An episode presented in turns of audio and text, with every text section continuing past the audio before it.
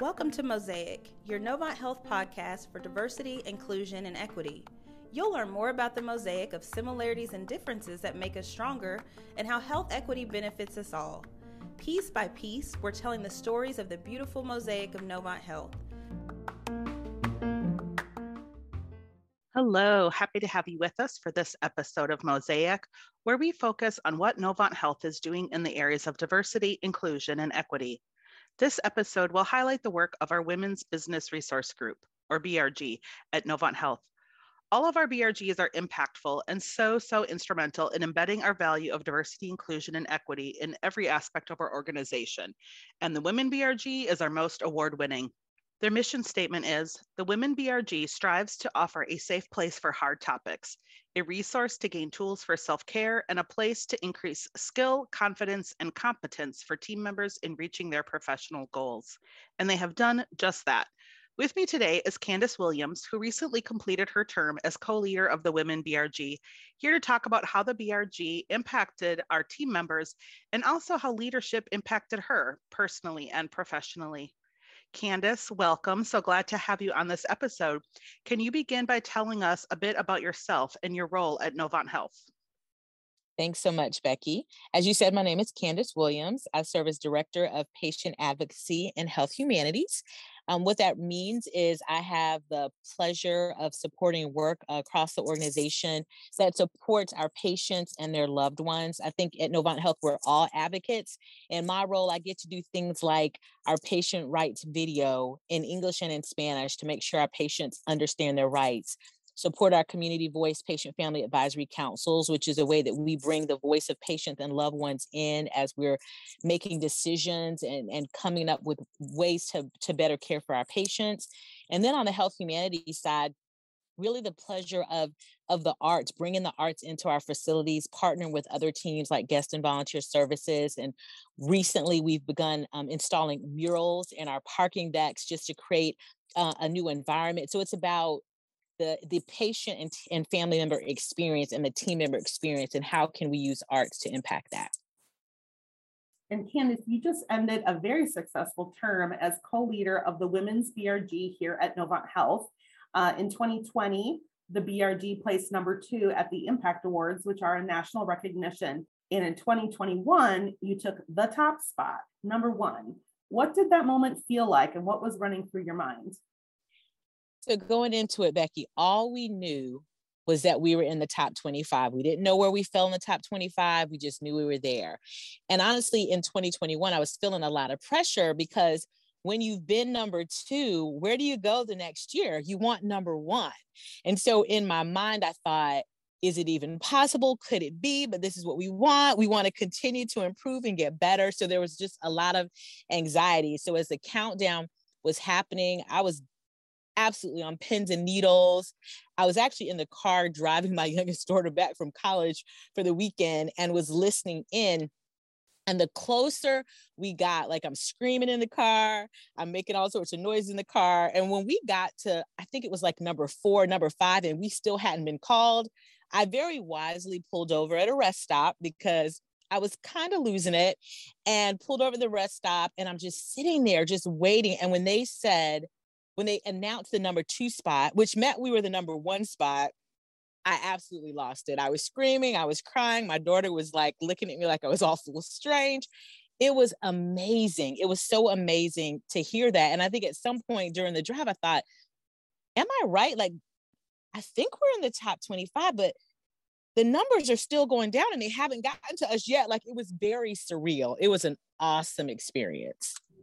Yes, that was very exciting. And you definitely, I recall, kind of putting out the intention of you wanted to be number one, and you would share that on calls. And so what did you do to earn that number one spot? What was the work that was recognized? Definitely um, was believing for that number one spot. And we were saying it all the time as a B R G, and just were really amazed when it happened. In terms of the work itself, we saw an opportunity to create something for our team members frontline through supervisor roles. Now, while Novant Health has uh, training, personal development available, um, we really saw an opportunity to leverage some existing training that was available in sort of a self-paced way and really create some accountability. And the way we did that was by selecting specific modules that we thought would help a team member who wanted to grow in their career. We also set specific timelines. There were got, there were timelines by which certain things had to be completed. We worked with um, this company to provide coaching sessions for our team members. So as an organization, Novant Health would cover team members um, two coaching sessions for free, and additional coaching sessions were ten dollars each. We wanted to make sure that even that ten dollars wasn't an obstacle. So we uh, agreed and determined that we would support any team member who needed that um, assistance with that ten dollars, so that that even wouldn't be an obstacle for the team members. And so it was really amazing the feedback we received from those who participated in it, because they weren't taking advantage of what was already there. So instead of us, we thought about, do we want to build something from scratch? But we didn't need to completely reinvent the wheel. What we needed to do was present it in a way, like I said, that created that buy-in, that created that level of accountability, that encouraged people to take advantage of coaching, which is so valuable. And so many people don't understand the value of it. And so everybody who participated agreed to a certain number of coaching sessions, a certain number of modules to work on resumes and interviewing skills and all those things.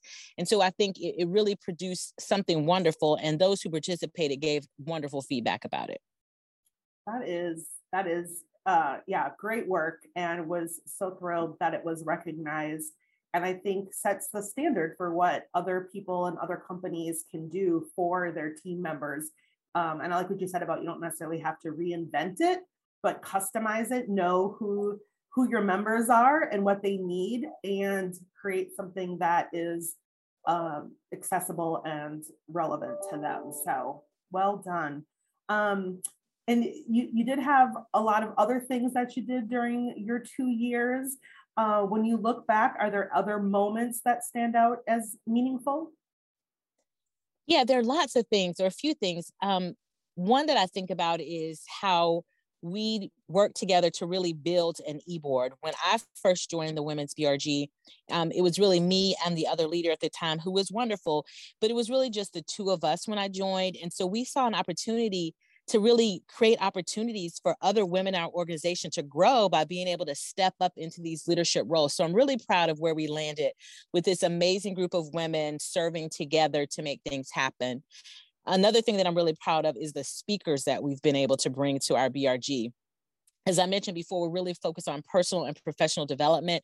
So we've been able to look out at the year ahead. What are the things that we can do for our members? We've surveyed our members to hear what's important to them as well, and have just brought some really powerful speakers.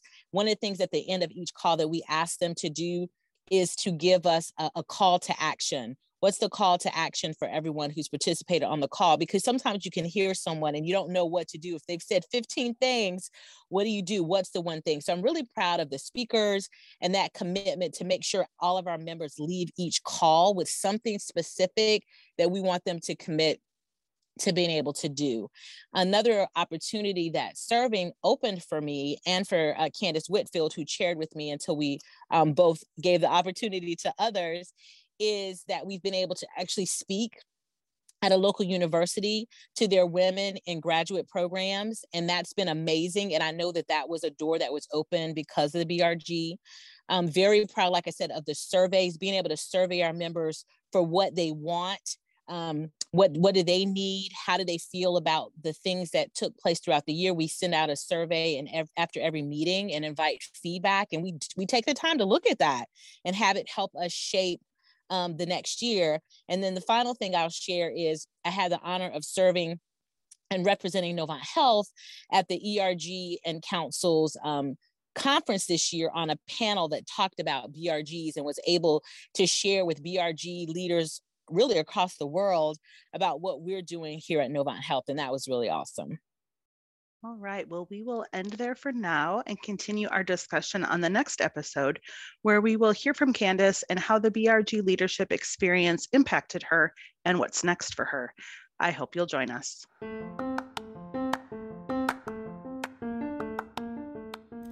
Thanks for listening to Mosaic, your podcast for diversity, inclusion, and equity at Novant Health. Stay tuned for our next exciting episode.